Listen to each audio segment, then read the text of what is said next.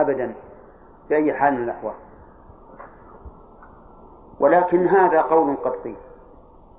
والذين يحرفون نصوص الكتاب التي تكون قطعية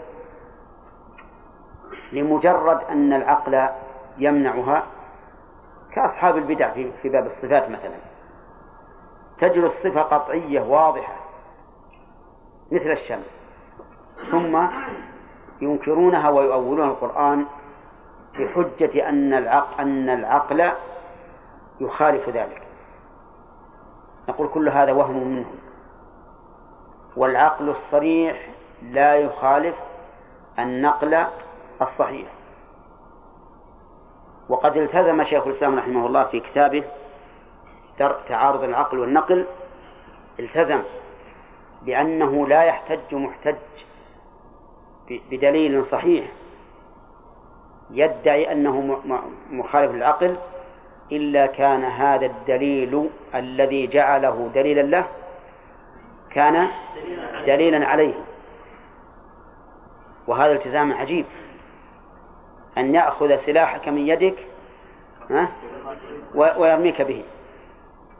لكن فضل الله يؤتيه من يشاء. طيب. قال ولا مناسبة ذاتية بين لفظ ومدلوله الواقع أن اللفظ والمدلول إما أن يكون اللفظ مشتقا فهنا مناسبة بلا شك. فمثلا سهيل لما أقبل قال الرسول عليه الصلاة والسلام هذا سهيل بن عمرو وأظنه سهل لكم من أمركم من السهولة. فكل المشتقات بينها مناسبة وبين المعنى الذي اشتقت منه. لكن الأسماء الجامدة هل هناك مناسبة بين الاسم والمسمى؟ ها؟ يقول بعض الناس بعض العلماء إن فيه مناسبة وأنك لا تجد اسما لمسمى إلا فيه مناسبة بينه وبين معناه يقول مثلا الحجر اسم لهذا النوع من الصخر بينهم مناسبة لأنك تشعر كلمة حجر إن فيها تحجر وصلابة ولهذا لو أردت أن تسمي الزبد بالحجر عي اللسان عليك. ما يقبل أنك تسمي الزبد حجرا. فادعى أنه ما من لفظ إلا وبينه مناسبة وبين معناه. كلمة أسد تشعر بأنه شجاع وشهم. كلمة ثور تشعر بالعكس. لكن هل هذا الشعور جاء بعد أن وضعت هذه الأسماء على مسمياتها؟ أو هو من قبل أن توضع الأسماء؟ إن كان من قبل أن توضع الأسماء فنعم نوافق بين المناسبة. أما إذا كان بعد أن وضعت الأسماء فإن الإنسان إذا سمع شيئا أو أو رأى شيئا يتصور أن مدلوله مناسب له. يتصور أن مدلوله مناسب له وإن كان في الأصل غير مناسب. لهذا أنا ما فهمت أن الحجر هو الصلب من كلمة حاء جيم راء إنما فهمت ذلك لأنه وضع لهذا الشيء. فصرت كلما سمعت حجر أتصور شيئا صلبا. كل ما سمعت ثور أتصور أنه لا ما هو غبي. لكنه يعني آه، غشيم. فيه غشم. نعم. لأن الثور ما فيه. ينطح الواحد ويقطع بطنه. نعم. كل ما سمعت حمار أشعر بأنه بليد كل ما سمعت كلب أشعر بأنه غير صبور. إن تحمل عليه يلهث أو تتركه يلهث. نعم. وهكذا. عندما نسمي حرب هل مثلا إن, إن سمينا حرب لأن هذا الرجل حرب. يمكن أسمي حرب لرجل من من يعني أجبن الناس. وإذا سمع كلمة حرب يغشى عليه. نعم. المهم أنه في الواقع لا مناسبة. لا مناسبة كما قال المؤلف. نعم. يقول المؤلف لا مناسبة ذاتية بين لفظ وحقيقته ومدلوله قال ويجب حمل اللفظ على حقيقته واحد وعمومه وإفراده واستقلاله وإطلاقه وتأصيله وتقديمه وتأسيسه وتباينه كم ذولي؟ تسعة. تسعة. تسعة. هذا لفظ. النشر مرتب أيضا دون مجازه وتخصيصه. واشتراكه وإضماره وتقييده وزيادته وتأخيره وتوكيده وترادفه. تسعة. العشر. قال وعلى بقائه دون نسخه إلا لدليل راجح هذه عشرة. وعلى عرف متكلم دون الحقيقة اللغوية. هذه 11 يعني معناه إذا دار الكلام بين أن يكون حقيقة أو مجازا. وجب أن يحمل على حقيقته. وجب أن يحمل على حقيقته لأن ذلك هو المتبادل. وهذه القاعدة مفيدة جدا لا في الأمور العلمية ولا في الأمور الحكمية العملية. ولهذا نقول في من أول آيات الصفات وأحاديثها؟ نقول الواجب القاعدة المتفق عليها بين الناس أن يحمل الكلام على إيش؟ على الحقيقة دون المجاز. على الحقيقة دون المجاز. فنقول مثلا الوجه أثبته الله لنفسه فيجب أن نحمله على حقيقة الوجه. فإن قالوا إن الحقيقة هنا ممنوعة لاستلزامها التمثيل أو لاستلزامها المماثلة. قلنا هذا هذا الاستلزام غير صحيح هذا يكذبه الواقع ويكذبه الشرع ويكذبه العقل يكذبه الواقع لأننا نقول أنتم لكم وجوه ولل وللخيل وجوه فهل وجوهكم واحدة؟ ها؟ سيقول لا إذا لماذا تقولون إن, إن أثبتنا لله وجها لازم أن يكون مماثل لوجوه المخلوقين؟ يكذبه الشرع. لأن الله قال ليس كمثله شيء. يكذبه العقل. لأن الوجه الذي أثبته الله نفسه وجه مضاف إليه عز وجل. والمضاف إلى الشيء بحسبه. كما أن وجه الإنسان وجه مضاف إليه فهو فالمضاف إليه بحسبه. فكما أن ذات الرب عز وجل ليس لها مثيل فكذلك الوجه الذي أضيف إليها ليس له مثيل. فكان هذا اللازم الذي ادعوه ادعوا أنه أن العقل يستلزمه أو أن العقل يدل على لزومه صار لازما باطلا. إذا فالواجب حمل اللفظ على حقيقته. ولو قلت مثلا قتلت أسدا. لو قلت قتلت أسدا. فتنازع الرجلان في كلمة في كلمة هذه. قال أحدهما إنه قتل رجلا شجاعا. وقال الثاني بل, بل قتل حيوانا مفترسا الحيوان معروف القول قول الأول ولا الثاني؟ هذا الكلام. حتى قلت قتلت أسدا بس.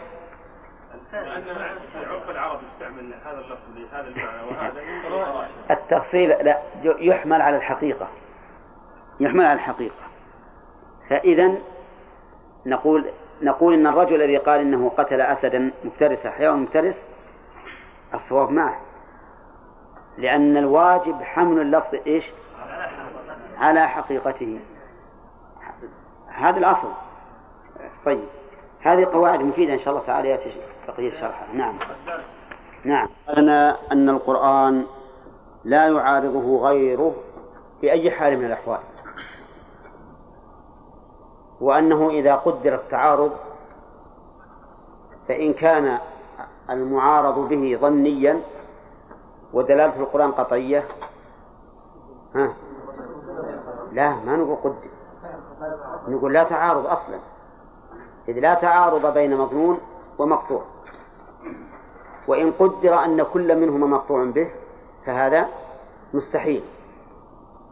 لأن التعارض بين مقطوع به بين أمرين مقطوع بهما يستلزم إما اجتماع النقيضين وإما رفعهما وكلاهما مستحيل طيب إذن إما أن يكون لا تعارض وإما أن يكون أحدهما غير قطعي. فإذا وجد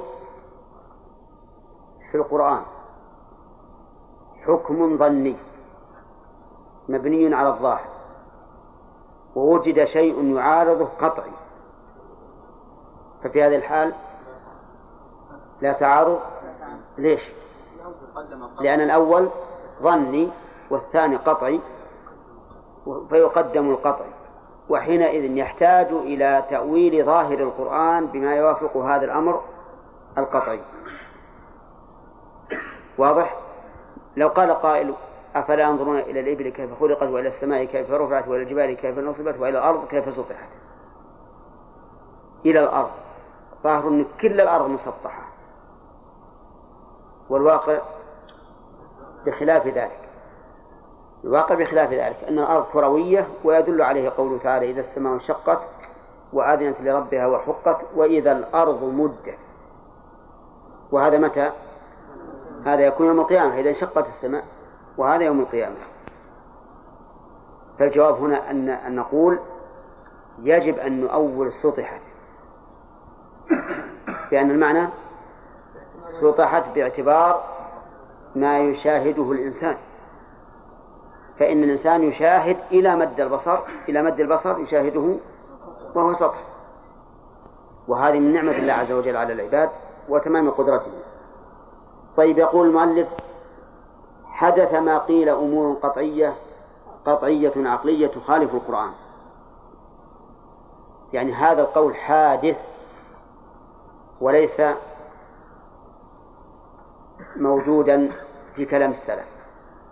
لكن قال بعضهم وأحدث قولا بأنه يوجد أمور قطعية تخالف عقلية تخالف القرآن. نقول كل أمر عقلي يخالف القرآن وإن زعم صاحبه أنه أمر قطعي فهو ليس بعقل بل سفه. لا يمكن أن يأتي في القرآن أو في صحيح السنة ما يخالف العقول أبدا.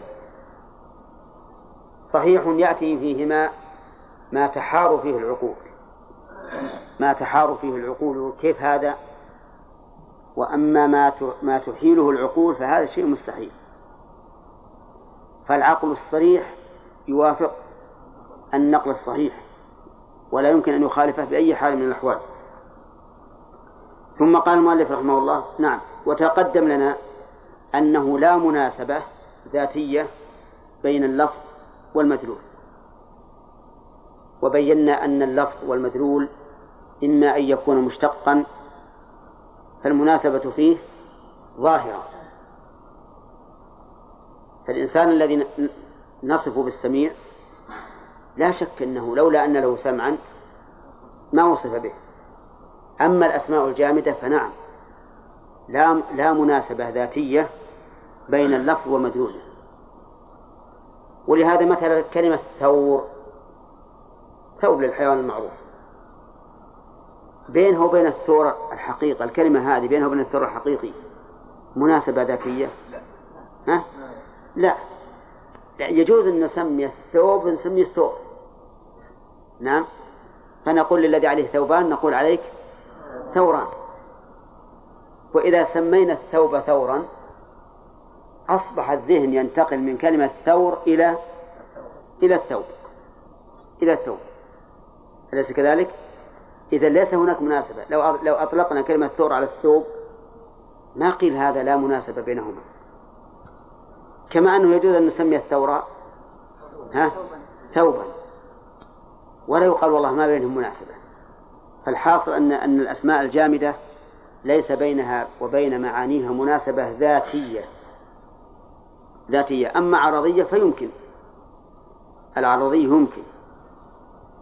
وقد ذهب بعض علماء اللغة إلى أن هناك مناسبة ذاتية بين اللفظ ومدلوله لكنه أتى بأمور تكلفية. يتكلف في تحصيل المناسبة بين اللفظ والمدلول. قال المؤلف ويجب حمل اللفظ على حقيقته. يجب. شرعا ولا لغة ولا عرفا. شرعا ولغة وعرفا. في الأمور الشرعية يجب شرعا. في الأمور اللغوية يجب لغة وفي الأمور العرفية يجب عرفا ولهذا قال المؤلف في آخر كلامه وعلى عرف المتكلم يجب اللفظ حمل اللفظ على حقيقته دون إيش؟ دون مجازه. دون مجازه. إلا إذا تعذر الحمل على الحقيقة فحينئذ حينئذ نلجأ إلى المجاز واضح؟ نلجأ إلى المجاز هذا على القول بأنه يوجد في اللغة العربية حقيقة ومجاز كذلك يجب على حمله على عمومه دون تخصيصه. يجب حمل الكلام على العموم دون التخصيص. وهذا يشمل أمرين. الأمر الأول أن نمنع أن يكون المراد بهذا العموم الخصوص. والثاني أن نمنع خروج فرد من أفراد العموم من هذا من هذا العموم. فالتخصيص هنا يعني العموم يجب على حمله على عموم دون تخصيص نقول هذا يشمل أمرين. الأمر الأول أن يكون المراد باللفظ العام العموم. والثاني أن يكون اللفظ العام عاما لجميع الأفراد فلا يخرج منه شيء. لا يخرج منه شيء. مثال الأول تبارك الذي نزل الفرقان على عبده ليكون للعالمين نذيرا. قل يا أيها الناس نعم وأرسلناك للناس رسولا. كلمة للناس هذه عامة. كلمة للعالمين عامة. كذا ولا لا؟ يقول النصراني إن المراد بالناس هنا الخصوص. فيختص بالعرب دون غيرهم. يختص بالعرب دون غيرهم. نقول هذا خلاف خلاف الصواب. ليش؟ لأنه يجب حمل اللفظ إيش؟ على عمومه حمل اللفظ على عمومه فقولك إنه يراد بالناس هنا الناس الخاصين معينين هذا خلاف الأصل. فلا يقبل منه. كذلك لو جاءنا لفظ عام فأخرج بعض الناس منه فردا من الأفراد. وقال هذا خارج من العموم. ماذا نقول له؟ نقول هذا خطأ لأن الواجب حمل اللفظ على جميع أفراده. مثال ذلك قال النبي عليه الصلاة والسلام الذهب بالذهب مثلا بمثل سواء بسواء. فجاء واحد من الناس وقال يخرج من الذهب ما كان مصوغا. ما كان مصوغا. فيجوز أن نزيد غير المصوغ من الذهب ما يقابل قيمة المصوغ فنخرج هذه هذه المسألة من الحكم العام ماذا نقول له؟ ها؟ نقول الأصل العموم الأصل العموم مثال آخر ما من صاحب ذهب ولا فضة لا يؤدي منها حقها إلا إذا كان يوم القيامة صفحت له صفائح من نار إلى آخر الحديث. قال بعض الناس الحلي يخرج من هذا العموم. وش نقول؟ الأصل حمله على عموم. فالمرأة التي عندها حلي هي صاحبة ذهب أو فضة. فيجب أن يبقى النص على عمومه إلا بدليل. إذا قال عندي دليل الدليل وفي الرقة ربع العشر. في الرقة ربع العشر والرقة هي الفضة المضروبة الورق. نقول هذا لا يقتضي التخصيص. ليش؟ إحنا ذكرناه تو بالدرس اللي قبلها. لأن لأن ذكر بعض الأفراد بالحكم الموافق للعموم لا يقتضي التخصيص. لا يقتضي التخصيص إذا يجب أن يبقى العام إيش؟ على عمومه دون تخصيصه. وقلت لكم الآن أن لهذا أن هذا يشمل أمرين. الأمر الأول أن يقال هذا اللفظ عام لا يخص منه شيء. الوجه الثاني أن يقال هذا اللفظ عام لجميع الأفراد. فأي إنسان يخرج فردا منها فعليه فعليه الدليل. كذلك يجب حمله على إفراده دون اشتراكه يعني إذا كان اللفظ مشتركا بين شيئين بين معنيين وعرفتم فيما سبق المشترك. المشترك ما دل على معنيين متساويين في الدلالة لكنهما مختلفان في الحقيقة. مثل قر اسم للحيض وللطهر وعين اسم للعين الباصرة والجارية والمنقودة والعين ضد المنفعة. هذا مشترك. هل يحمل على إفراده ولا على اشتراكه؟ المؤلف يقول يحمل على إفراده. يعني بمعنى أنه يحمل على معنى واحد من هذه المعاني المشتركة. وهو يومي إلى قول من قال من أهل العلم إنه لا يجوز حمل المشترك على معنيه هذه عبارة معروفة عندهم. لا يجوز حمل المشترك على معنيه عرفتم يا جماعة؟ طيب. وقد سبق لنا تحقيق القول في هذه المسألة وأن وأن حمل المشترك على معنيه إن كان هناك تضاد بين المعنيين فإنه إيش؟ لا يحمل عليهما بل يحمل على أحدهما إن وجد مرجح. وإن لم يوجد مرجح وجب التوقف. لأنه مع الاحتمال يبطل الاستدلال. أما إذا كان لا منافاة بين المعنيين فإنه يحمل على المعنيين جميعا ولا ولا ولا ضرر. فإطلاق المؤلف أنه يحمل على إفراده دون اشتراكه فيه نظر. يحتاج عليه؟ يحتاج إلى إيش؟ إلى تفصيل. طيب. التفصيل إن كان دلالته على المعنيين على حد سواء بدون مرجح ماذا نقول؟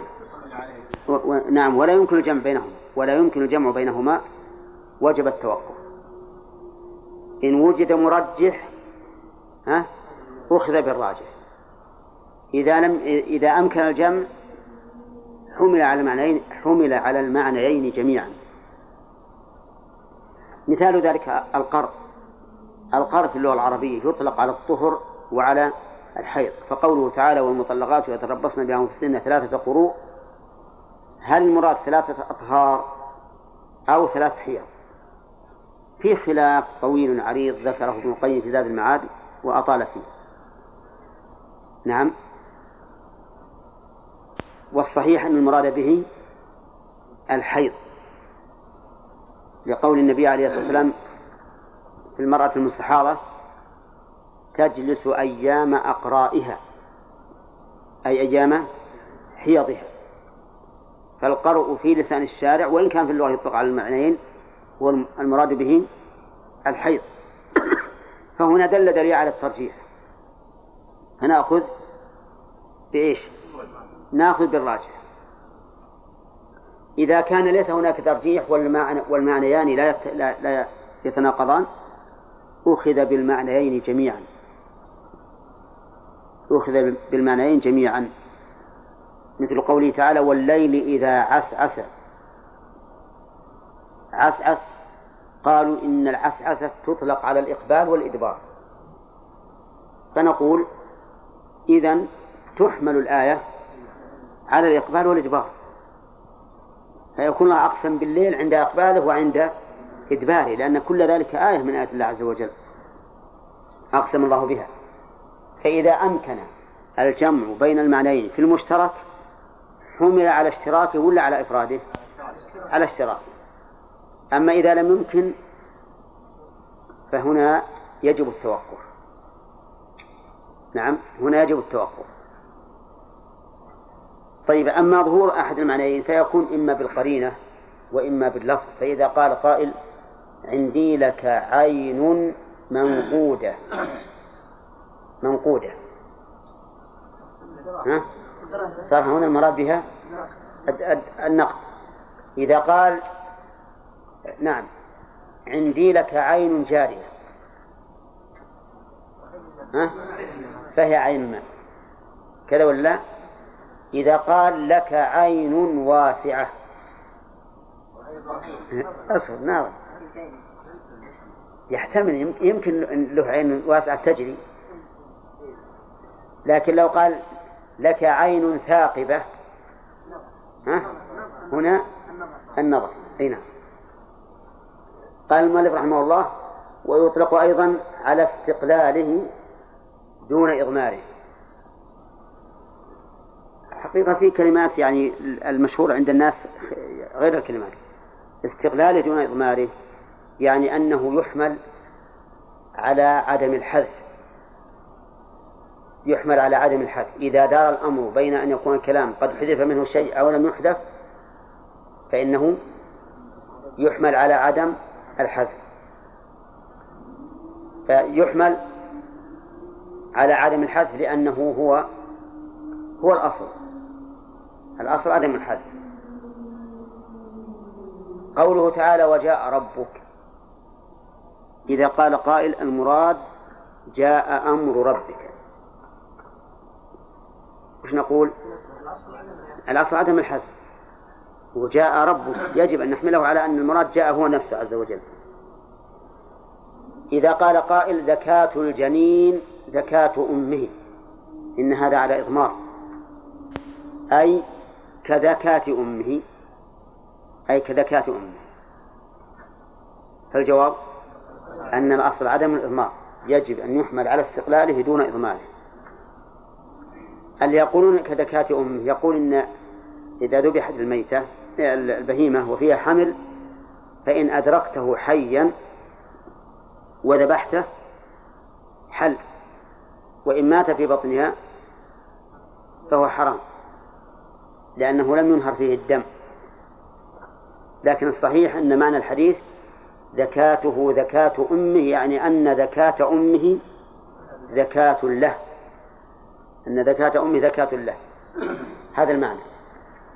ولأن في اشتراط إراقة دم الجنين مشقة. يلزم منه إما أن نبادر منه. إما نذبح الأم نشق بطنها على طول. وفي هذا إيلام لها. وقد قال النبي عليه الصلاة والسلام لا تعجل الأنفس قبل أن تزهق. وإما أن يذهب علينا خسارة. هنا طيب يجب أيضا كيف يجزاك الله؟ ها؟ لا هو المتعارف عليه. كيف؟ لا يصير إي نعم عجيب. إذا ذبحت شاة حاملا نعم فاشوي ولدها واعزمنا عليه لا لا بس الآن يرمونه لأنهم يعني يكرهون نفسيا ولا أنا أذكر أن كانت الحيران حيران الإبل تباع تباع لا قبل أن تشعر ما فيها شعر. أنا أخبرها ما فيها شعر تباع بالسوق. ولا هنا أحسن منها. يقول لنا اللي, اللي, اللي يأكلونها يكون من أحسن ما يكون طعمها. أي نعم. ولهذا سنلزمك إن شاء الله بهذه المسألة. إن قدر أن تذبح شاة حاملة تلتزم إن شاء الله؟ ها؟ إن؟ طيب. إيه لأنه ما سبحان الله. إذا لا يذبحونه ليش يذبحونه؟ إيه سبحان الله. طيب يقول المؤلف ويجب أيضا حمله على إطلاقه دون تقييده. إيه نعم. إذا ورد مطلقا فإنه لا يجوز أن يقيد. لو قال قائل لا يقبل الله صلاة بغير طهور. مع أن هذه من باب العموم. قال صلاة أي صلاة فريضة. وأن نافلة تجوز؟ قلنا لا. يجب حمله على على إطلاقه مع أن هذا الأحسن نمثله بالعموم. لأن صلاة هنا نكرة في سياق النفي فهي للعموم. لكن لو ورد مثل قوله تعالى فتحرير رقبة من قبل أن يتماسى هذا مطلق. لم يقيد الله تعالى الرقبة بالمؤمنة. فعلى هذه القاعدة نقول ها؟ على هذه القاعدة نقول يحمل على الإطلاق دون التقييد. ولو أعتق رقبة كافرة فلا بأس. وكذلك في كفارة اليمين. فكفارة إطعام عشرة مساكين من أوسط ما تطعم أهليكم أو كسوتهم أو تحرير رقبة. وقد قال به كثير من أهل العلم وقال إن الرقبة إن قيدها الله تعالى بالإيمان فهي على القيد وإلا فهي على الإطلاق. في كفارة القتل قال الله تعالى نعم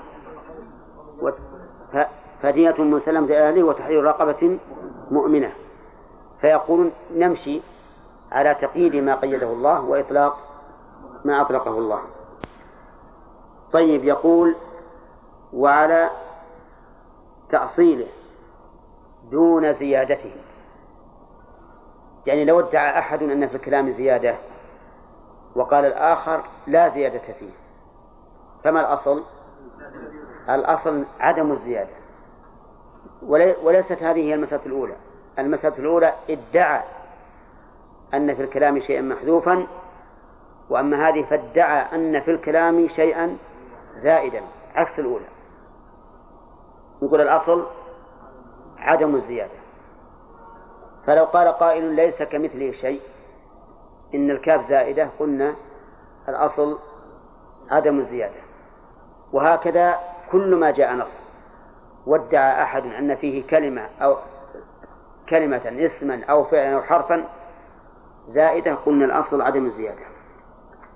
طيب يطلق أيضا يحمل على تقديمه دون تأخيره. وش معنى على تقديمه دون تأخيره؟ يعني على أن على أن الكلام هذا انتهى أظن على أن الكلام في موضعه ليس فيه تقديم ولا تأخير. وسيأتي إن شاء الله المثال وبيان أن أن فيه نظرا لأن المؤلف مثل بآية الظهار وفيها نظر. عمله هذا مو صحيح. صحيح؟ الصحيح أن هذا الإطلاق مقيد. لأن هذا مقيد ما هو من نفس الآية. من قوله تعالى ومن يرتد منكم عن دينه فيمت وهو كافر. فأولئك حبط المال في الدنيا والآخرة. فهو مقيد. ما عندكم؟ ها؟ قال بعض العلماء يقيده بالموت على الشرك. اي هذا هو الصحيح. هذا هو الصحيح لأن الآية الثانية صريحة. ومن يرتد منكم عن دينه فيموت وهو كافر فأولئك حبطت أعماله. هذا صح. قال هذا هو الصحيح لقوله تعالى. لا ما خطأ. خطأ الذي قيده. قال بعضهم يحمل على إطلاق لأن الرأس يكون مجرد الشرك ما سبق. إيش وهذا اللي مش عليه بالمثل. يعني هو من هذا المثال مثال على اللي بالمثل إنه يحمل على إطلاقه. يكتب بعد بعد قوله وبعضهم قيده بالموت على الشرك وهذا هو الصحيح لقوله تعالى ومن يرتد منكم عن دينه فهو وهو كافر.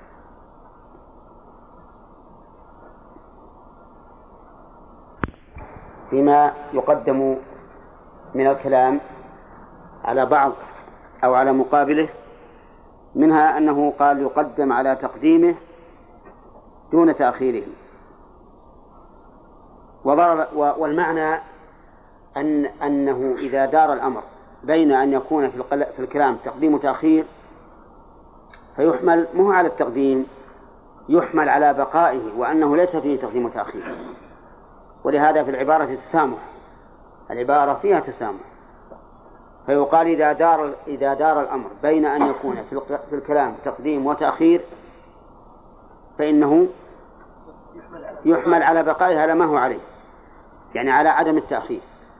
ومثل لذلك بقوله والذين يظاهرون من نسائهم ثم يعودون لما قالوا فتحرير رقبة قال إن بعضهم قال تقدير الكلام والذين يظاهرون من نسائهم فتحرير رقبة ثم يعودون لما قالوا.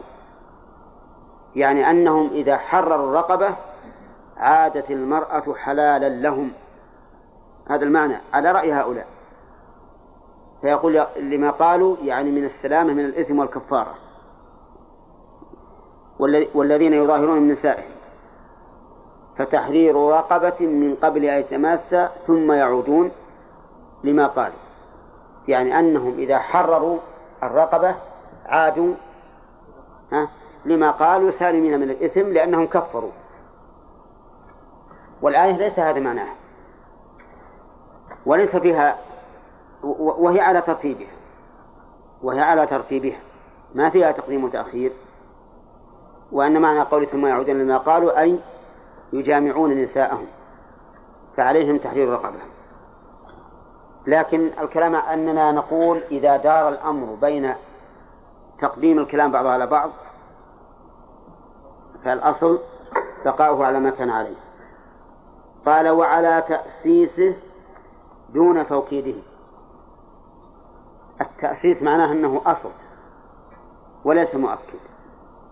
يعني إذا دار الأمر بين أن نقول هذه الجملة تأكيد للأولى أو هي جملة مستقلة بمعناها فالأصل الثاني أنها كلمة مستقلة بمعناها.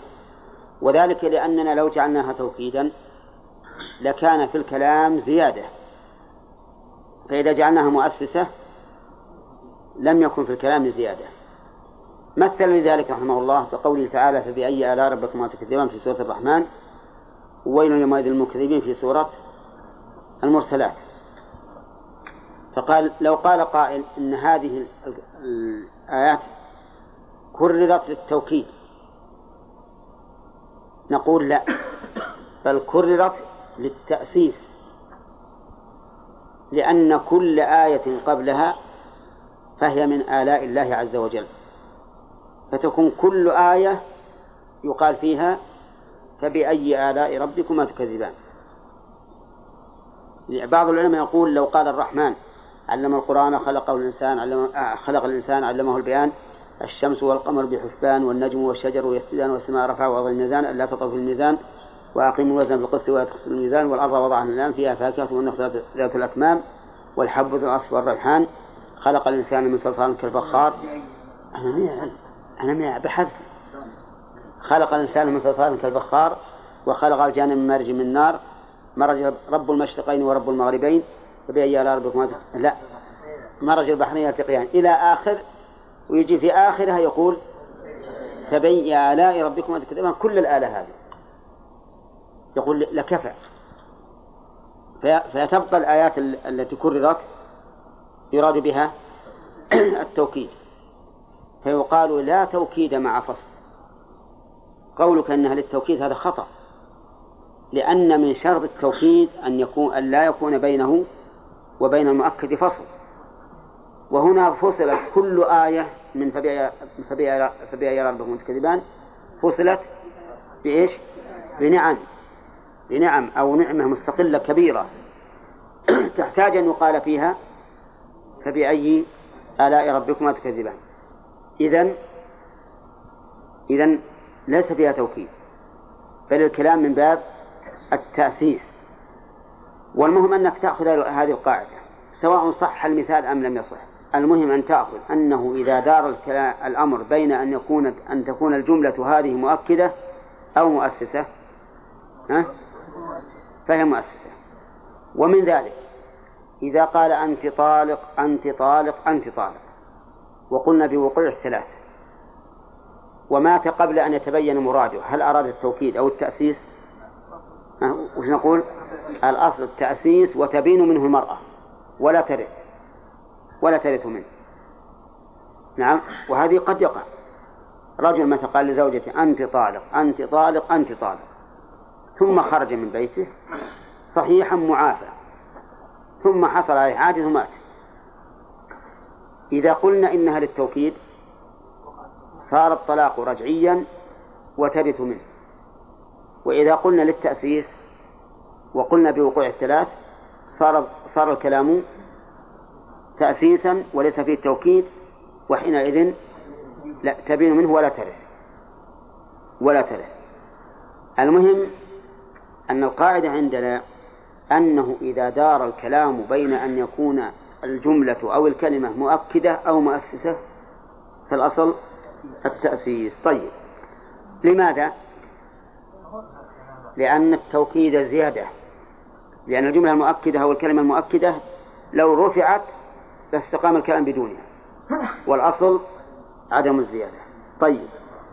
يحمل أيضا على تباينه تباينه دون ترادفه يعني إذا دار الأمر بين أن تكون هذه الكلمة مرادفة للأخرى أو مباينة حملت على التباين. ومنه قوله صلى الله عليه وسلم ليلني منكم أولو الأحلام والنهى. ليلني أولو الأحلام والنهى. الأحلام ترد بمعنى العقول لا شك. وترد بمعنى البلوغ. وإذا بلغ الأطفال منكم الحلم فليستأذنوا. النهى بمعنى العقول. إن في ذلك لآيات لأولي النهى فهنا هل نقول أن إن قوله الأحلام والنهى كلمتان مترادفان بمعنى واحد أو كلمتان متباينتان؟ نقول الأصل التباين. الأصل التباين وأن نقول أولو الأحلام يعني البالغين والنهى يعني العقلاء. واضح؟ هذا هو الأصل. لو جعلتهما مترادفتين لكان في الكلام تكرار لا فائدة منه بل تكرار يؤدي إلى التشويش وعدم الفهم. فإذا جعلناهما متباينتين إذا جعلناهما متباينتين ها؟ صح. لكن لماذا لا نقول هذا من باب التوكيد؟ ليش قال تباين دون ترادفه ولم يقل. تأسيس دون توكيده؟ لأن التوكيد لا يصح مع وجود العطف. لأن العطف يقتضي المغايرة.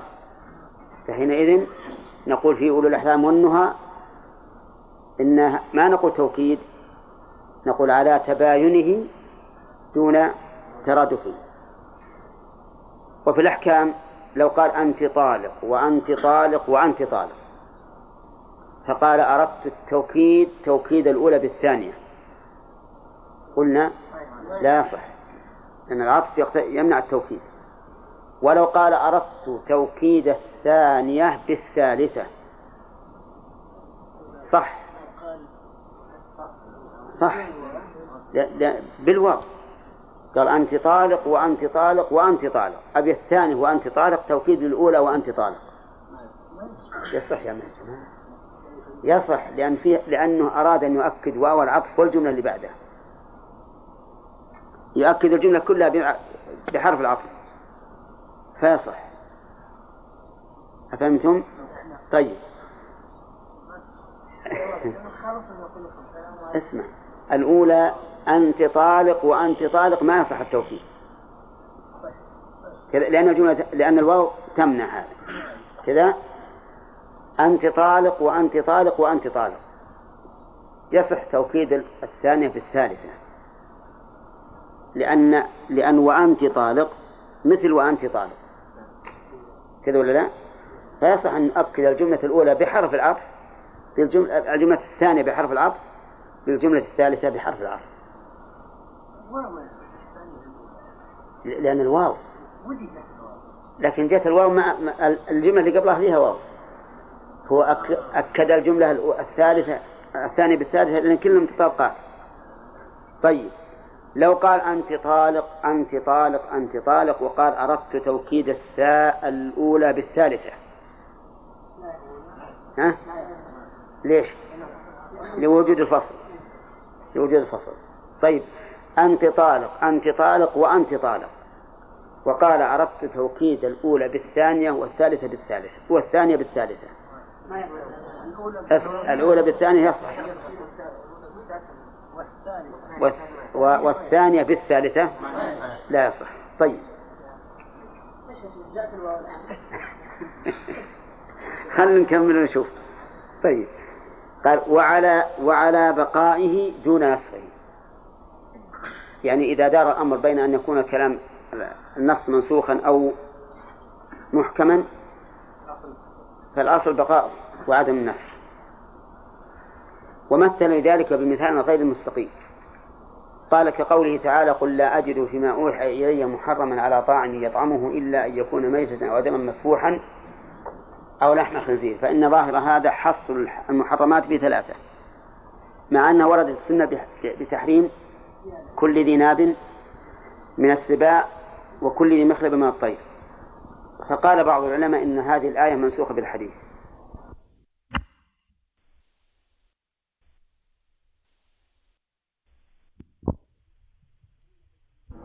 ولم يقل فيما يوحى إليه. فيما أوحي إلي محرما على طاعم يطعمه إلا أن يكون. إذا كونه لا يجد الآن لا يمنع أن يتجدد تحريم. تحريم آخر. كذا ولا لا؟ لكن نمثل لهذا بكثير من الآيات التي أمر الله فيها بالصفح عن المشركين والإعراض عنهم وما أكثرها في القرآن. ذكر كثير من العلماء أن كل هذه الآيات منسوخة بآية السيف التي أمر الله فيها بالقتال. فإذا قالوا هي منسوخة وقال آخرون لا غير منسوخة. من نتبع من؟ ما؟ أنها غير منسوخة لكنها تنزل على حالات من الأحوال على حالات من الأحوال مع العجز فرضنا السلم والمصالحة نعم والإعراض مع القوة فرضنا القتل حتى يكون الدين لله عز وجل ولا تكون فتنة طيب إذا المثال الصحيح ما أشرنا إليه. وهذه الأمثلة كثيرة أيضا فيما ترد بعض العلماء رحمهم الله إذا عجزوا عن الجمع بين الأحاديث أو بين النصوص قالوا هذا منسوخ هذا منسوخ وهذا خطأ. والعلماء المحققون قالوا إن النسخ في الشريعة الإسلامية لا يتجاوز عشر عشر عشرة أحكام. بينما تجب لأن لو تحصل الأحكام التي قالوا بنسخها وجدت مئات. نعم. يقول على بقاء نسخه إلا لدليل راجح. إلا لدليل راجح. ومعلوم إذا وجد دليل على النسخ وجب العمل به. فلو قال قائل إن قوله تعالى إن يكن منكم من صابرون يغلبوا مئتين وإن يكن منكم مئة يغلبوا ألف من الذين كفروا بأنهم قوم لا يفقهون. إذا قال قائل هذه الآية منسوخة وقال آخر محكمة من يقول قوله؟ منسوخة لأن فيها دليل. الآن خفف الله عنكم وعلم أن فيكم ضعفا. طيب قال وعلى عرف متكلم. يعني معناه إذا تكلم الإنسان بكلام وكان له معنى لغوي ومعنى عرفي فإننا نرده إلى عرف هذا المتكلم. فإذا وجدنا كلمة فاعل في كتب النحويين نقول هي الاسم المرفوع المذكور قبله فعله. وإذا وجدنا فاعل في في اللغة العربية نقول هو الذي قام به الفعل سواء كان مبتدا أو كان فاعلا أو غير ذلك. في الصلاة في لسان الشارع تحمل على الحقيقة الشرعية. والحقيقة الشرعية هي عرف شرعي للشارع. ولا تحمل على الحقيقة اللغوية. فقول الرسول لا يقبل صلاة بغير طهور لا نقول المراد بالصلاة هنا الدعاء وأن الدعاء لا يقبل إلا بطهارة لأن هذا هو اللغة بل نحمله على عرف الشرع والله أعلم. المؤلف رحمه الله تعالى الأحكام الأحكام جمع حكم والحكم إثبات الشيء للشيء.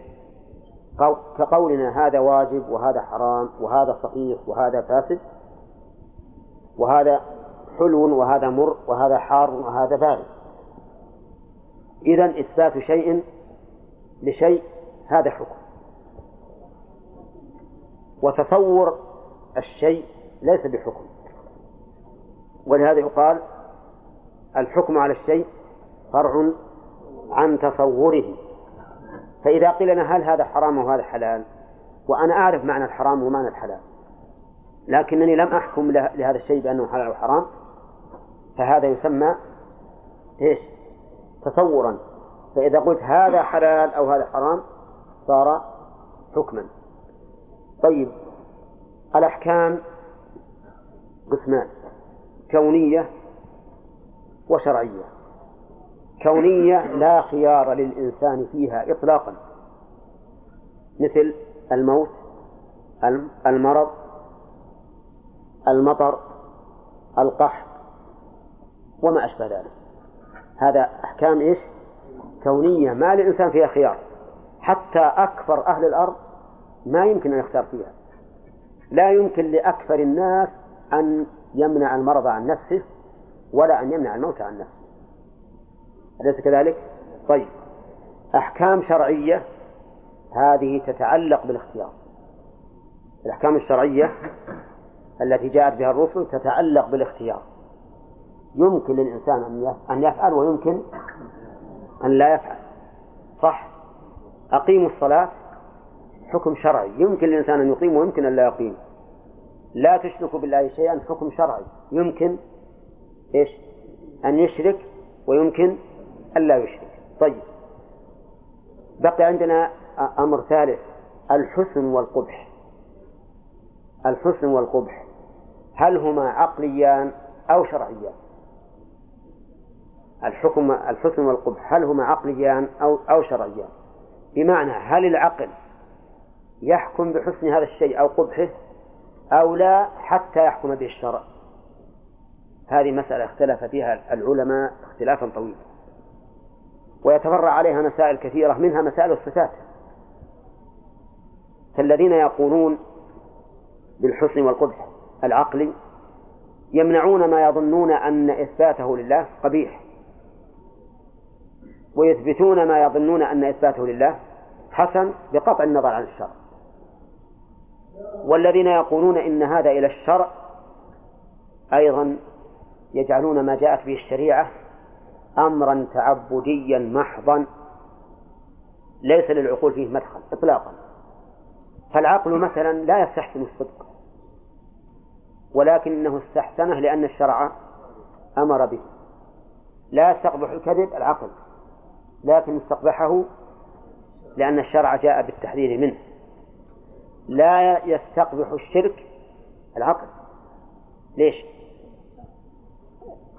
لا يستقبح الشرك؟ لا. يستقبح الشرك لا لأن العقل لا يستقبح يستقبحه ولكن لأن الشرع جاء به. جاء بقبحه بقبح الشرك. هؤلاء أيضا أخطأوا خطأ عظيما. وجنوا جناية عظيمة على الشريعة. لأن معنى ذلك أن الشريعة لا تراعي المصالح ولا تأتي بما يناسب العقول. والحقيقة أن الشرع لا يأتي بما يخالف العقل أبدا بل لا يأتي إلا بما يستحسنه العقل أمرا وما يستقبحه نهيا. عرفتم ولا لا؟ كلنا يعرف أن العقل يحسن الصدق. حتى وإن لم يأتي به الشرع ولهذا تجدون أبا سفيان حينما سأله هرقل عن حال الرسول عليه الصلاة والسلام وصفته هم أن يكذب لكن قال لا يمكن أن أكذب كذبة يتحدث الناس بها عني. فاستقبح الكذب مع أنه ها؟ مع أنه كافر مشرك. نعم ما هو لأنه شرع نجد الآن الكفار الآن يمدحون الصدق ويأتون به. ويكرهون الكذب ويذمونه. أليس كذلك؟ وهم, وهم ليس عندهم دين. فالصواب في هذه المسألة أن العقل يحسن ويقبح لكن لا يوجب ولا يحرم. فالأحكام التكليفية إلى الشرع. وأما الحسن والقبح ها فمعلوم بالعقل. لكن من الأشياء ما لا يعلم العقل حسنه إلا بعد وجود إلا بعد ورود الشرع به. انتبه لهذه النقطة. من الأشياء ما لا يعلم العقل حسنه إلا بعد ورود الشرع به ولا يعلم العقل قبحه إلا بعد ورود الشرع به. ومن الأشياء ما يعلم العقل حسنها وقبحها قبل أن يعلم بما جاء به الشرع. أليس كذلك؟ طيب. المؤلف رحمه الله يقول الحسن والقبح. عندكم القبيح أو القبح. الحسن والقبح. بمعنى ملاءمة الطبع ومنافرته أو صفة كمال للحسن ونقص للقبح عقلي. وبمعنى المدح والثواب والذم والعقاب شرعي. طيب. آه الحسن بمعنى ملاءمة الطبع. عقلي ولا ولا ولا شرعي؟ ها؟ عقلي. الإنسان يعلم ما ما يلائم طبعه. يعلمه بالعقل. ويعلم ما ينفر منه الطبع أيضا بالعقل. بالعقل يعلمه. كل يعلم أنه إذا برد أصابه البرد وش يعمل؟ يتغطى. يتغطى. فيزول عنه البرد. حسن الغطاء عند وجود البرد اللاذع. ها؟ عقلي ولا لا؟ قال والله ما دريت إن, إن, إن, إن البرد إنه يزول بالغطاء. يحتاج دراسة. نعم؟ يحتاج ندرس هذا الموضوع. نشوف. هل هذا يحتاج إليه؟ لا. هذا عقلي. فالحسن بمعنى أن هذا الشيء يلائم الفطرة هذا أمر عقلي. ولا نزاع فيه. الوفاء بالوعد. ها؟ عقل. كل إنسان يعرف أن الوفاء بالوعد حسن. ولا أحد يقول ما شاء الله رجل فلان رجل طيب لأنه لم يعد عدة إلا غدر بها. ولا؟ ها؟ ما يمكن أبدا. طيب كذلك بمعنى صفة كمال أو نقص. صفة الكمال والنقص ينطبق عليها الصدق والكذب الصدق إيش؟ كمال ولا نقص؟ والكذب نقص الوفاء كمال والغدر نقص الحسن والقبح بهذا المعنى بمعنى الملائمة في الأمور المحسوسة والمنافرة وبمعنى الكمال أو النقص في الأمور المعنوية هذا أمر معلوم بماذا؟ بالعقل. انتبه أخ. وش قلت؟ محسوسة كالبرد والحر وما أشبه ذلك. بمعنى الكمال والنقص. يعني رجل صدوق نقول هذا كامل الخلق. يحتاج أن نشوف الكتاب والسنة هل ورد بذلك ولا لا؟ إذا عقل آه، بمعنى النقص فلان كذوب وهذا أمر مستقبح. فوالله لا لا تقول مستقبح. شوف القرآن والسنة وقبحه ولا لا؟ ها؟ ليس كذلك؟ إذا هو عقلي ولا لا؟ عقل. طيب. إذا إذا قال قائل المؤلف رحمه الله فيه لف ونشر مرتب. بمعنى ملاءمة الطبع يعود على ها؟ الحسن. منافرته يعود على القبح. وهذا في المحسوسات. إذا جعت وأكلت فهذا حسن. معلوم بإيش؟ بالعقل. لكن في الأمور المحسوسة نقول هو الملائمة والمنافرة. الكمال والنقص مثل الكذب الصدق والكذب. الوفاء والغدر. طيب أو صفة كمال وش يعود عليه؟ الحسن. ونقص يعود على القبح. طيب يقول عقلي عقلي يعني يدرك بالعقل. ولو جعل ما يلائم الطبع أو ينفر منه الطبع. لو جعل من الأمر الحسي لكان أقرب إلى التحقيق. لأن كوني أعرف أن هذا الشيء يلائمني طبعا أو ينفر منه طبعي هذا أمر يدرك بالحس. لكن الكمال والنقص يدرك بماذا؟ بالعقل. طيب. وبمعنى المدح والثواب المدح في الحسن والثواب في الحسن أيضا والذم والعقاب في القبح. يعني كوننا نقول هذا ممدوح أو هذا مذموم هذا على رأي المؤلف شرعي. على رأي المؤلف شرعي. عرفتم؟ كون نقول هذا هذا فيه الثواب وهذا فيه العقاب هذا أمر شرعي. هذا أمر شرعي. كلام المؤلف الآن تضمن مسألتين. المسألة الأولى تعليق المدح والذم. والمسألة الثانية تعليق الثواب والعقاب. زعم المؤلف أن كلتا المسألتين شرعية. لا تعلم إلا بالشرع. ولكن هذا فيه نظر. والصواب أن المدح والذم عقل وشرعي أيضا. الله الله عز وجل امتدح أهل الكمال وذم أهل النقص وكذلك العقل يقتضي مدح أهل الكمال وذم أهل النقص. أليس كذلك؟ أما الثواب والعقاب فهذا صحيح. إلى من؟ هذا إلى الشر. هذا إلى الشر. لا يمكن أن نقول لهذا الرجل إنك مثاب أو لهذا الرجل إنك معاقب إلا بدليل من الشرع فعندنا الآن الحسن والقبح له عدة معاني. أولا بمعنى ملاءمة الطبع ومنافرته. إيش هو؟ حكم عقلي. وقلت إنه ينبغي أن نقول حكم حسي. بمعنى الكمال والنقص. ها؟ حكم عقلي. نعم. بمعنى المدح والذم عقلي شرعي.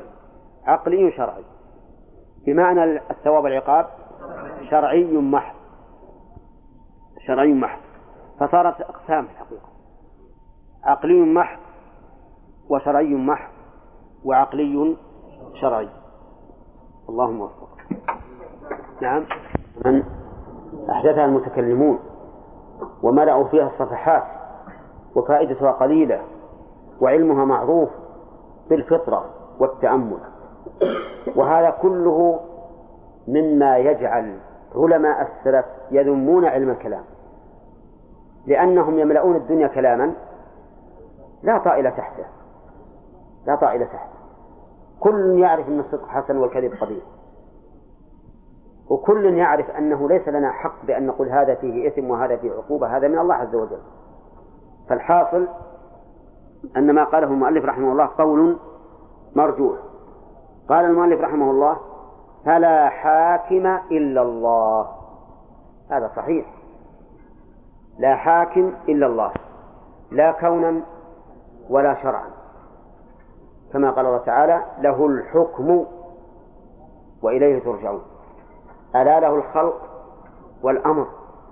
فالحاكم هو الله وحده لا حاكم غيره.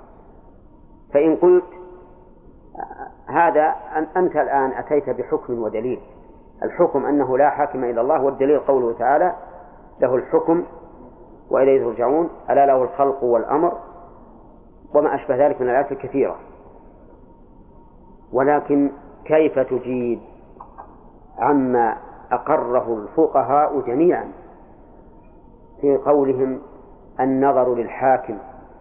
حكم الحاكم يرفع الخلاف. يذهبان إلى الحاكم فيحكم بينهما.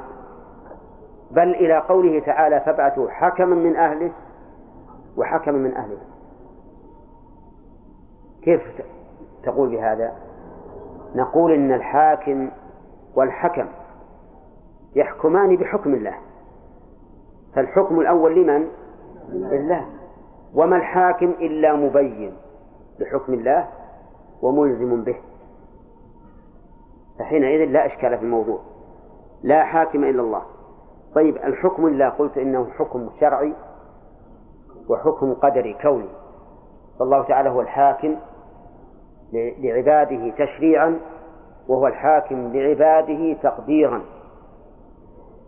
قال المؤلف والعقل لا يحسن ولا يقبح ولا يوجب ولا يحرم هذه غريبة. العقل لا يحسن. وش جماد؟ ما يعرف. هذا قول في غاية الضعف. الحس العقل يحسن بلا شك. يحسن الحسن ويقبح القبيح. حتى إنه جاء عن ابن مسعود رضي الله عنه ما رآه المسلمون حسنا فهو عند الله حسن وما رآه المسلمون قبيحا فهو عند الله قبيح. فالعقل يحسن ويقبح خلافا لما قاله المؤلف رحمه الله. العقل يشهد شهادة قطعية أن الصدق حسن وأن الوفاء حسن وأن بذل المال إلى المحتاج حسن وأن معونة الإنسان على شؤونه حسن حسنة وهكذا. لا شك في هذا. ويقبح العدوان والظلم والكذب والغدر وما أشبه ذلك. كيف نقول لا يحسن ولا يقبح؟ بل لولا أن العقل يحسن ويقبح ما عرفنا حسن الشريعة ولا حسن ما أمر الله به ولا قبح ما نهى عنه. أليس كذلك؟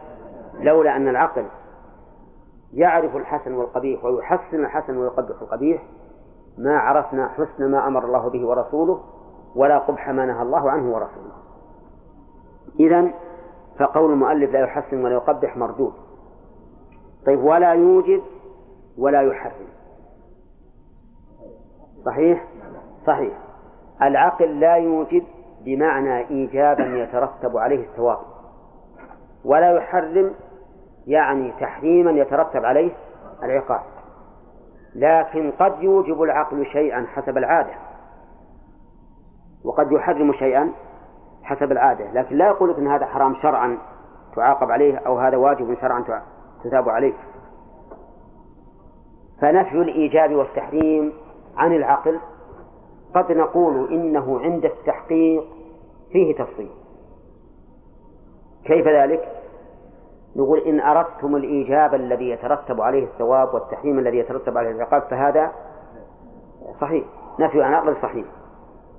وإن أردتم إيجابه الشيء حسب العادة بدون أن يترتب عليه الثواب والعقاب فهذا قد نقول إنه إن نفيه غير صحيح. وأن العقل يرى أن هذا الرجل الذي فعل ما يعتب عليه عادة فعل محرما في العادة. وإذا فعل ما تقتضيه العادة فعل واجبا في العادة. لكن قد نقول لا ينبغي أن نطلق عليه إنه واجب أو محرم لأن المعروف شرعا أن الواجب شرعا ما أمر الله به على سبيل الإلزام والمحرم ما نهى عنه على سبيل الإلزام بالترك. فهذا قد يوهم إذا قلنا أنه يوجب أو يحرم. وحينئذ نقول يصح أن ننفي لفظ يوجب ويحرم لأن يوجب ويحرم لا يتبادر منه إلا الإيجاب الذي يترتب عليه الثواب أو التحريم الذي يترتب عليه العقاب. وحينئذ نقول الأولى كما قال المؤلف أن ننفي ثبوت ذلك للعقل لئلا يوهم معنى فاسدا. أما من حيث إن العقل يقتضي أحيانا أن يلزم الإنسان بهذا الشيء المعروف عادة تركا أو فعلا فهذا أمر أمر واقع. كثيرا ما نسمع من الناس في الأمور العادية والله هذا واجب عليك واجب عليك أنك تفعل كذا واجب عليك أن تفعل كذا وهم هو واجب شرعي لكن يراه واجب يرانه واجبا عقليا حسب ما تقتضيه العادة قال لا يوجب ولا يحرم ولا يرد الشرع بما يخالف ويعرف إيش؟ ولا يرد الشرع بما يخالف ما يعرف ببداهة العقول وضروراتها. هذا كأن المؤلف رحمه الله أراد أن ينفي شيئا لازما له حينما قال إن العقل لا يحسن ولا يقبل قيل له فهل يرد الشرع بأمر يخالف ما يعرف ببداهة العقول وضروراتها؟ أجاب بأنه لا يمكن. فكل ما ورد به الشرع فإنه لا يخالف ما يعلم بضرورة العقول وبدهياتها نعم. وش معنى البداهة والضرورات؟ البداهة يعني الذي يعلم بأدنى تأمل أنه مخالف للعقل. والضرورة ما يقتضيه العقل على وجه الضرورة.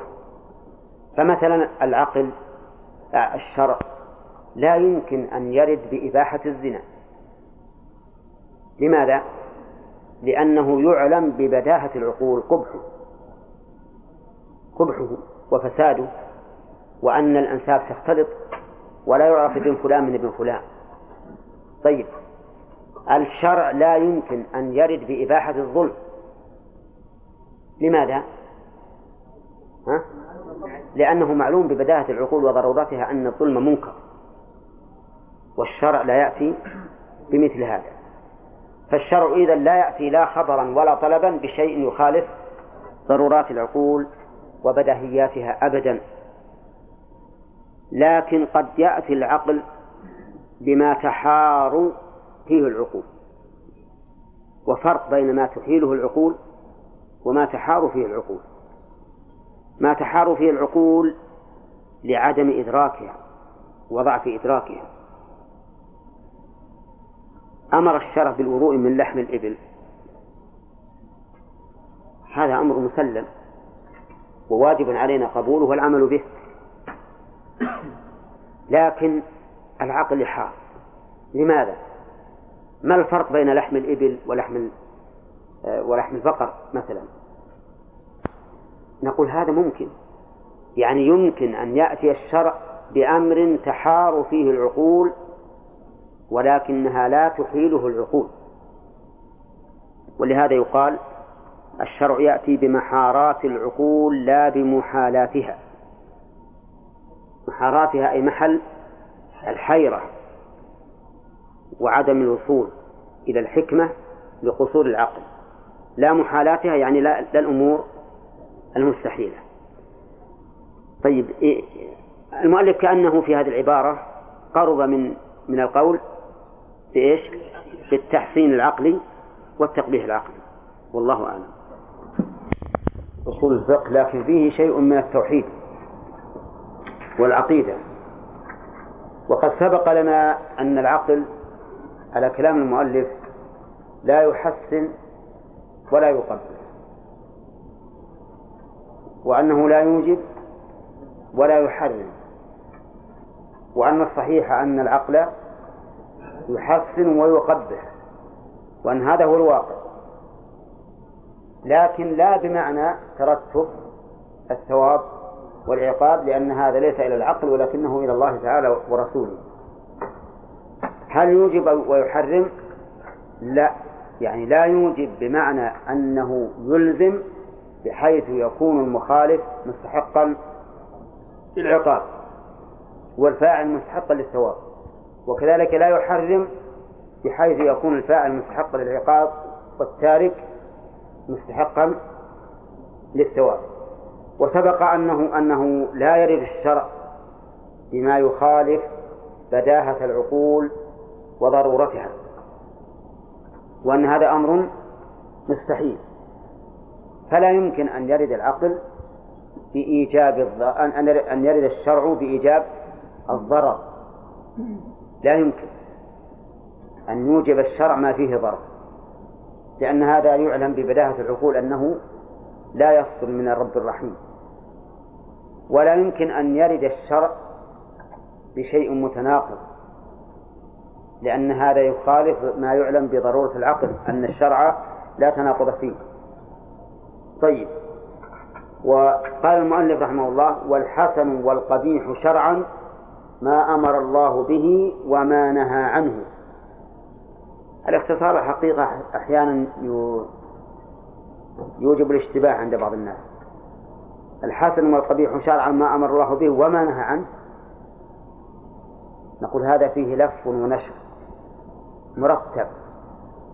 فالحسن شرعا ما أمر الله به والقبيح شرعا ما نهى الله عنه.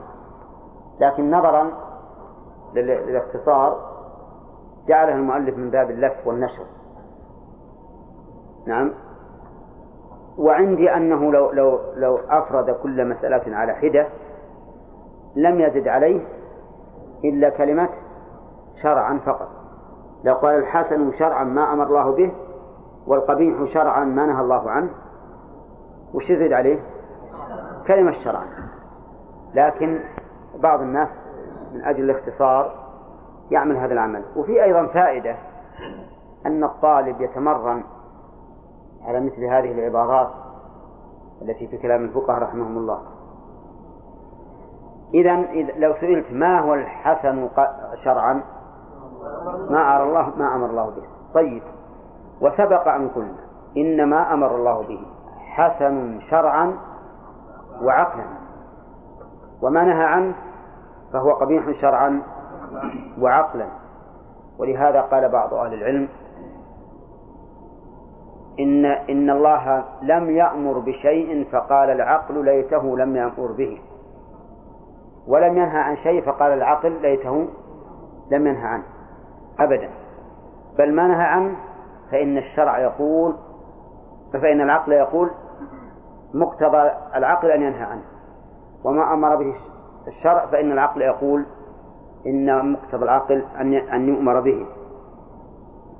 ثم قال رحمه الله وعرفا يعني الحسن والقبيح عرفا ما لفاعله فعله وعكسه. ما لفاعل فعله هو الحسن وعكسه القبيح. حتى وإن كان شرعا ليس على على هذا الوضع يعني لو كان الشرع يبيح لك أن تفعل كذا لكن العادة تمنعه وصف بأنه قبيح عرفا أو عادة. وكأن المؤلف رحمه الله في هذه العبارة يرجع إلى أن العقل يحسن ويقبح. لأنه أمر ضروري كل يعرف الحسن والقبيح. كل يعرف هذا بمقتضى عقله. لو أنك أكلت في السوق أو أو أو لنقل الأكل في السوق الآن أصبح عادة جائزة. لكن لو أنك صرت تخلع ثوبك لتلبس الثوب الثاني نعم؟ اشتريت ثوب جديد من صاحب الدكان وعلى طول خلعت الثوب الأول ولبست الثاني. هذا هذا عادة مستقبح ولا ولا مستحسن؟ ها؟ مستقبح. بل الناس يعيبونك وربما يقول هذا في عقله خلل. لكنه لو لكن لو فرض أنك جئت في الليل ما في السوق أحد. إلى نفس المكان. ونزلت الثياب الأولى الوسخة ولبست الثياب الجديدة. يستقبح ولا ولا لا وإلا لا؟ لا يستقبح. اذا هذا الفعل في حد ذاته ليس بقبيح لكنه في العادة يكون قبيحا في حال دون دون حال. أما الشرع ما فيه شيء لكن سبق لنا أن ما يخالف العادة والمروءة فإنه قد يكون قدحا في الإنسان من الناحية الشرعية لأن الإنسان مأمور بالحفاظ على سمعته. الإنسان مأمور بالحفاظ على سمعته. ولهذا لما خرج النبي صلى الله عليه وسلم يشيع صفية حين زارته وهو وهو معتكف ورآه رجلان من الأنصار فأسرعا فقال إنها صفية. كان في هذا من الحكمة ما هو من آل من آل الحكمة. حتى يحصل للإنسان فائدتان. الفائدة الأولى دفع الشبهة عن نفسه والفائدة الثانية دفع الإثم عن غيره لأن غيره إذا ظن به ظن السوء وهو ليس بأهل يأثم ولا لا؟ يأثم ولهذا قال لهم النبي عليه الصلاة والسلام إن الشيطان يجري من ابن آدم مجرى الدم وإني خشيت أن يقذف في قلوبكما شيئا أو قال شرا فالحاصل أن الشرع ينهى الإنسان أو ينهى الإنسان أن يفعل ما يخالف المروءة لأنه إذا فعل ما يخالف المروءة أساء إلى سمعته. ثم قال رحمه الله ولا يوصف فعل غير المكلف بحسن ولا قبح. المشكلة؟ غير المكلف من؟ الصغير والمجنون. فعله لا يوصف بحسن ولا قبح. إذا لو يفعل الصبي ما ما شاء فليس بقبيح. ولا يترك ما شاء فليس بقبيح. وهذا ليس بصواب. إلا إذا قصد أمرا إذا قصد أنه لا يوصف بذلك على وجه نسبي يعني لا يوصف باعتبار وقوعه من هذا الذي ليس بمكلف فهذا نعم لكن باعتبار نفس الفعل يوصف بأنه حسن وبأنه قبيح قطعا أليس كذلك؟ لو أن هذا الصبي فعل الفاحشة هل نقول فعله هذا قبيح ولا غير قبيح؟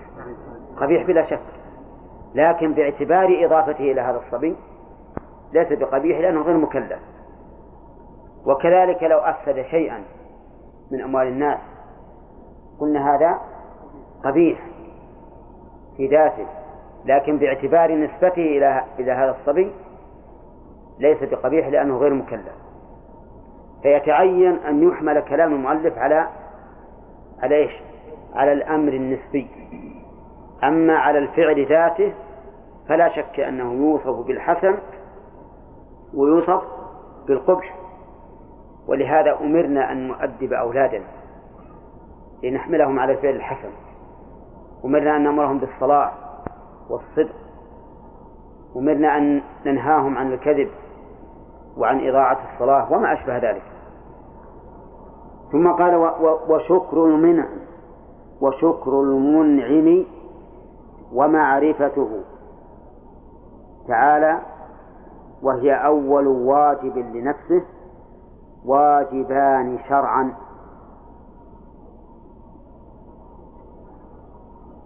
طيب شكر المنعم واجب شرعي. وقد أمر الله تعالى بالشكر في في آيات متعددة. واشكروا لله إن كنتم إياه تعبدون. فاذكروني أذكركم واشكروا لي ولا تكفرون. فالشكر واجب شرعا. وظاهر كلام المؤلف أنه ليس بواجب عقلا.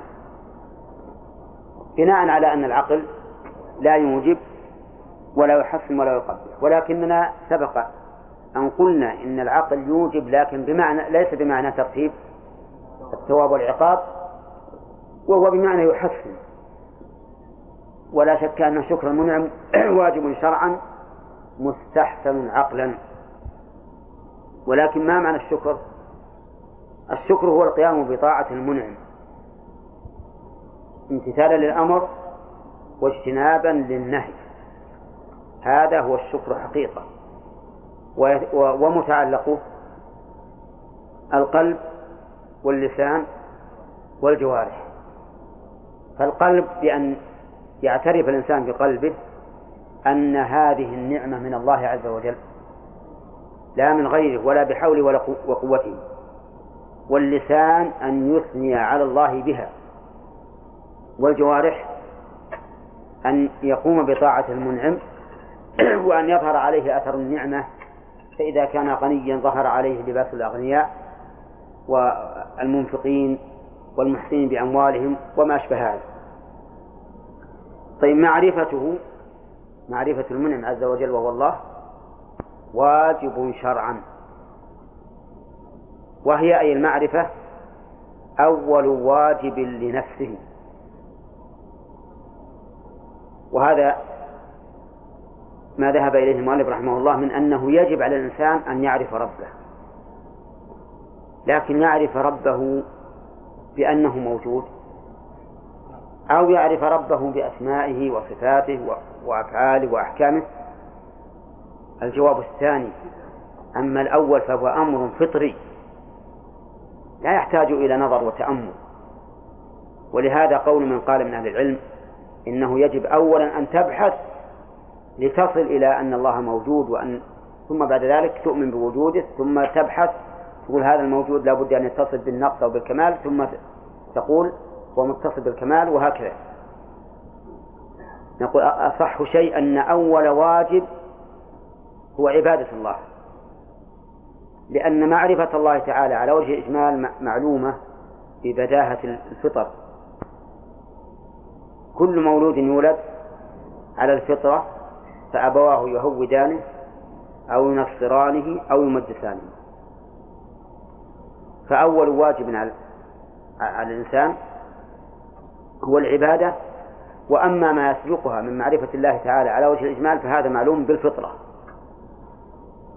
يقول رحمه الله واجبان شرعا وفي قول لا فرق بينهما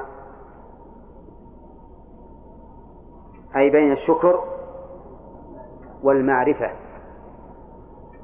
وقول المؤلف وفي قول يقتضي أن أن هناك قولين متساويين.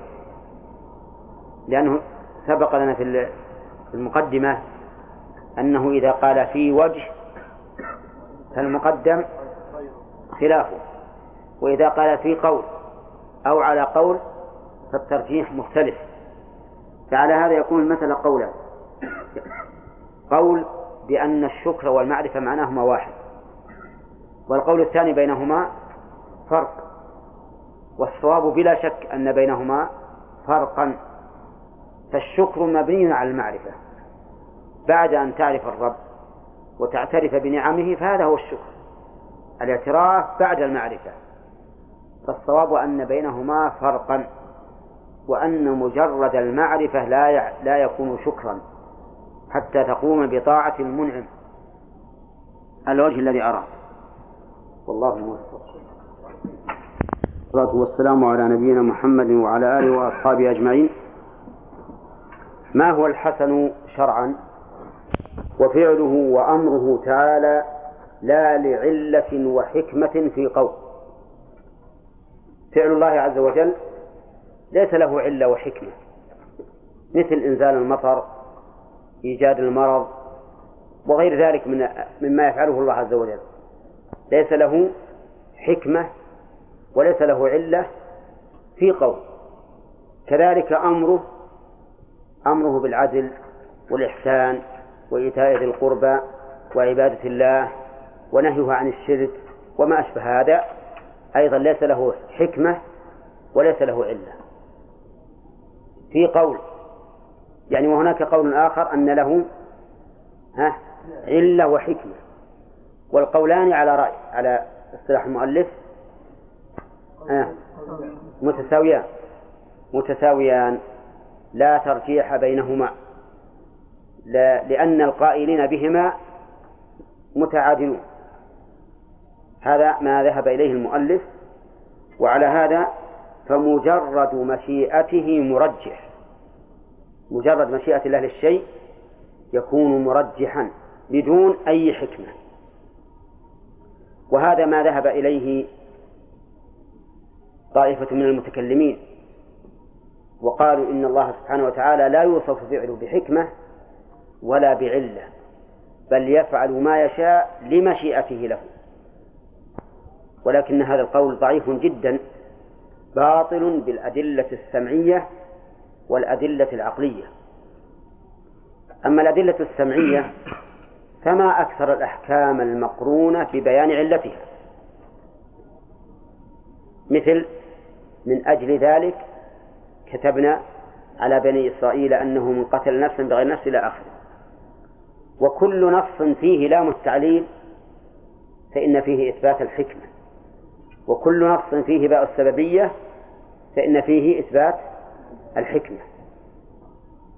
وكل نفس فيه إن وكل نص فيه إن وما أشبهها من حروف التعليل فهو دال على الحكمة. قل لا أجد فيما أوحي إلي محرما على طاعم يطعمه إلا أن يكون ميتة أو دما مسفوحا أو لحم خنزير فإنه رجس. إذا هذه الحكمة. جاء ابن مسعود إلى النبي صلى الله عليه وسلم بحجرين وروثة. فأخذهما وألقى الروثة وقال إنها ركس إذا هذا تعليل. إن الله ورسوله ينهاكم عن لحوم الحمر الأهلية فإنها ركس والنصوص في إثبات الحكمة والعلة في فعله وأمره عز وجل كثيرة ما تحصى. ظهر الفساد في البر والبحر بما كسبت أيدي الناس إيش؟ ليذيقهم بعض الذي عملوا هذه حكمة حكمة في فعله. فالصواب المقطوع به أن الله تعالى يفعل لحكمة ويأمر لحكمة للأدلة السمعية التي سمعتموها في الكتاب والسنة والأدلة العقلية. الأدلة العقلية أن يقال إن الله سبحانه وتعالى كامل الصفات.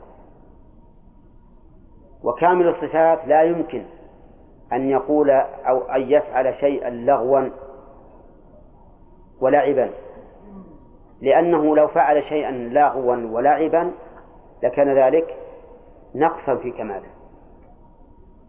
أليس هكذا؟ طيب إذا فلا بد لثبوت كمال الله أن يكون فعله لحكمة وأمره لحكمة وإلا لكان لغوا ولعبا وكان نقصا في كمال الله عز وجل. والعقل يدل دلالة قاطعة على أن الله قد ثبت له ثبت له صفات الكمال. وأنت لو تصورت أن مخلوقا يفعل هكذا اعتباطا بدون ملاحظة شيء لقلت إن هذا رجل سفيه. وإذا علمت أن هذا رجل عاقل علمت أنه لا يفعل فعلا أو يقول أو يقول قولا إلا وله غاية وغرض في هذا الشيء. ليس يفعله اعتباطا بدون بدون بدون قصد وإرادة. طيب. الواقع أيضا إذا ذكرنا دلالة السمع والعقل الواقع يشهد بأن الله تعالى يفعل الشيء لحكمة. وذلك بربط الأسباب بمسبباتها. فإن ربط الأسباب بمسبباتها وجعل الشيء مقرونا بسببه هذا لا شك أنه من كمال من كمال الفاعل الدال على حكمته. لأن هذا الانتظام والتلاؤم بين المخلوقات وعدم وعدم التنافر وارتباط بعضها ببعض كل هذا لا شك أنه صادر عن إيش؟ عن حكمة فصار القول